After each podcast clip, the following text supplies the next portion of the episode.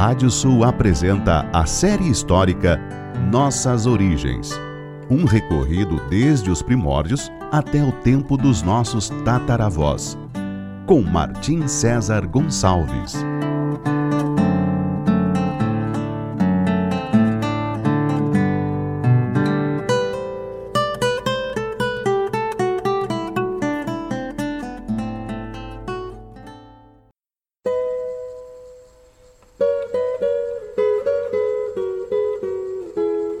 Série histórica Nossas Origens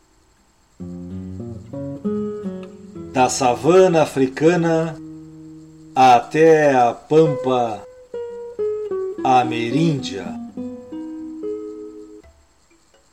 Capítulo de hoje: A invasão de Átila, o rei dos Hunos. A tempestade que ameaçava as fronteiras europeias do Império Romano finalmente desabou sob o nome de um chefe bárbaro chamado Átila. Em 376, aproximadamente três gerações antes de sua ascensão como chefe dos Hunos, essa tribo das estepes asiáticas havia começado a fustigar os povos germânicos mais orientais. Eles avançaram como uma onda, levando o povo eurasiano dos alanos em sua investida e depois vencendo os ostrogodos que tentaram detê-los e que, no entanto, não foram páreo para seus temíveis arqueiros montados. Já os visigodos, os godos do oeste, vendo que não iriam conseguir parar aquela avalanche de sangue e fúria, preferiram atravessar o rio Danúbio e entrar em um acordo com os romanos, ficando sob a autoridade do imperador de Constantinopla.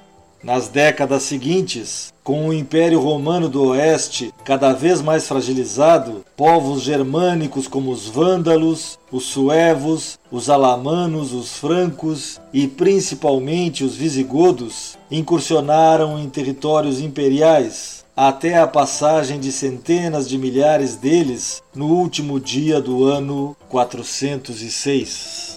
Os francos chegaram ao ângulo nordeste das atuais França e Bélgica. Os burgúndios, entre a França, Suíça e norte da Itália. Os ostrogodos, na Península Itálica. Os suevos, os alanos e vândalos, na Ibéria. E os visigodos, no nordeste da França e depois na Ibéria.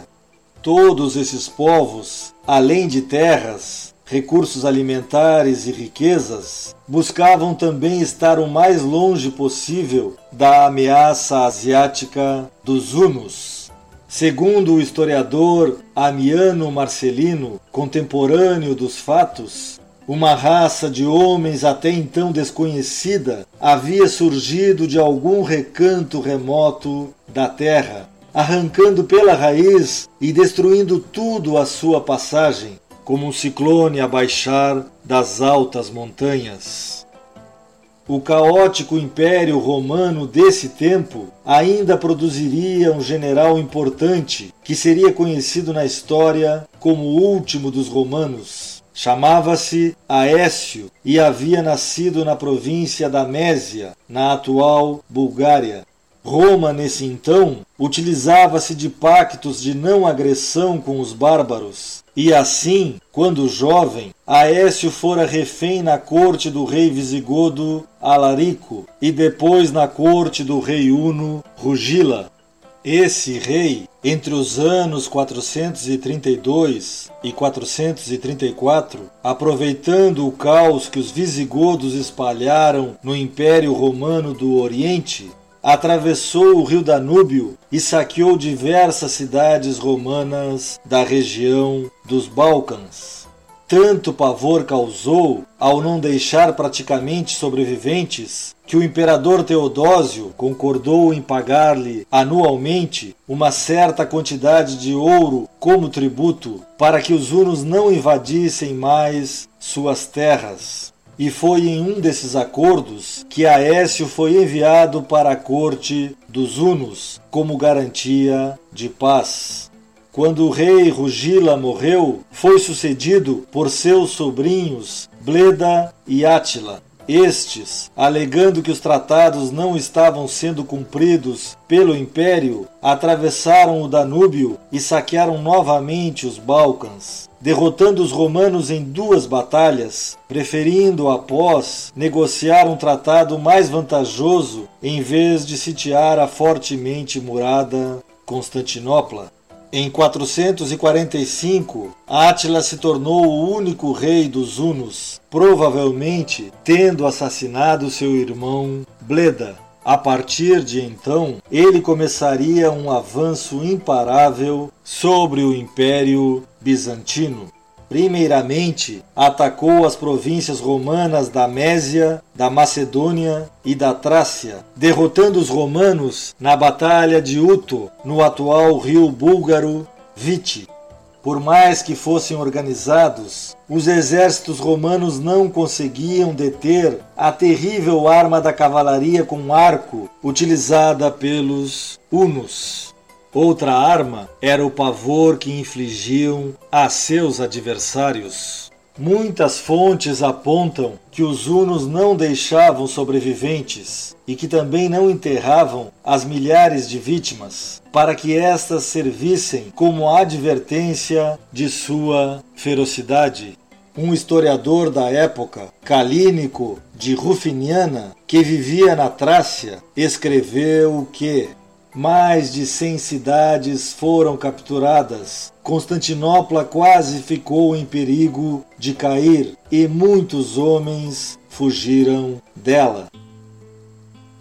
Essa ameaça foi maior por ter havido um grande terremoto em 447 que derrubara parte das muralhas da grande cidade. No entanto, o prefeito, em uma campanha que mobilizou todas as forças possíveis, conseguiu reparar suas fortificações justo a tempo de deter a terrível invasão. Em 448, um novo tratado com o imperador Teodósio foi feito, aumentando o tributo em ouro para que os hunos se mantivessem além do rio Danúbio.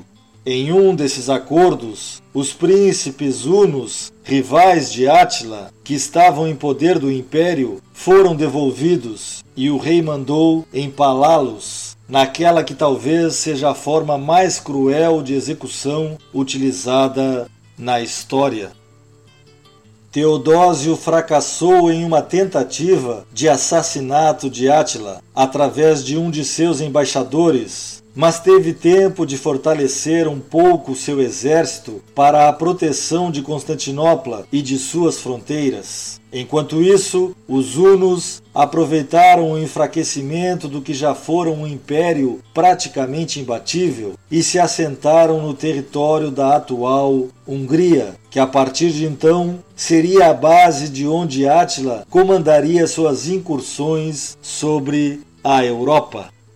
Em 450, o imperador Teodósio morreu e seu sucessor, Flávio Marciano, negou-se a seguir pagando tributos aos hunos. A guerra com o Império Romano do Leste seria inevitável então, já que Átila possuía relativamente boas relações com o Império do Ocidente através do general romano Aécio, que havia integrado a corte dos hunos.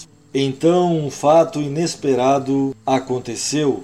No mesmo ano da morte de Teodósio, a irmã mais velha do imperador do Ocidente, Valentiniano, chamada Honória, filha da famosa Gala Placídia, rebelou-se contra um casamento forçado com um velho senador e então enviou secretamente uma embaixada com um anel sinete para Átila, oferecendo-se como sua esposa.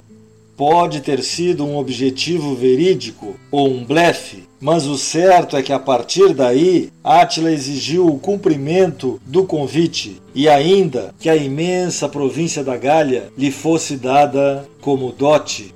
Valentiniano recusou qualquer negociação, banindo Honória de sua corte, mas então Átila vislumbrou nesse fato a oportunidade de obter o império que tanto ambicionava. As muralhas de Constantinopla garantiam o Império Romano do Oriente, mas o Império do Ocidente, acossado por visigodos e por vândalos, era uma presa muito mais acessível. O rei Uno tentou então uma aliança com os visigodos e com os vândalos para juntos subjugarem o Império Romano do Ocidente, mas estes, através de seus reis Teodorico e Genserico, respectivamente, temendo o expansionismo e o rastro de destruição de Átila, negaram seus apoios. Mesmo assim, a grande invasão de Átila sobre as terras da Gália já não podia ser contida. A batalha pela Europa Ocidental começaria. Jordanes, em sua obra Guética, escreveu sobre o poderio dos hunos sob o governo de Átila. O historiador Prisco, que foi enviado em uma embaixada romana pelo jovem Teodósio, imperador do Oriente, disse isso entre outras coisas. Chegamos ao vilarejo onde morava o rei Átila. Um vilarejo, digo, como uma grande cidade na qual encontramos paredes de madeira feitas de tábuas polidas Lá haviam-se refeitórios de grande extensão e pórticos planejados com grande beleza, enquanto o pátio era delimitado por um circuito tão vasto que seu tamanho mostrava que era o palácio real.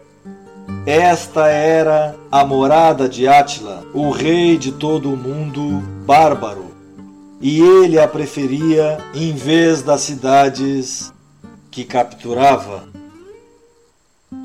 No próximo capítulo falaremos sobre a batalha pelo Império Romano do Ocidente.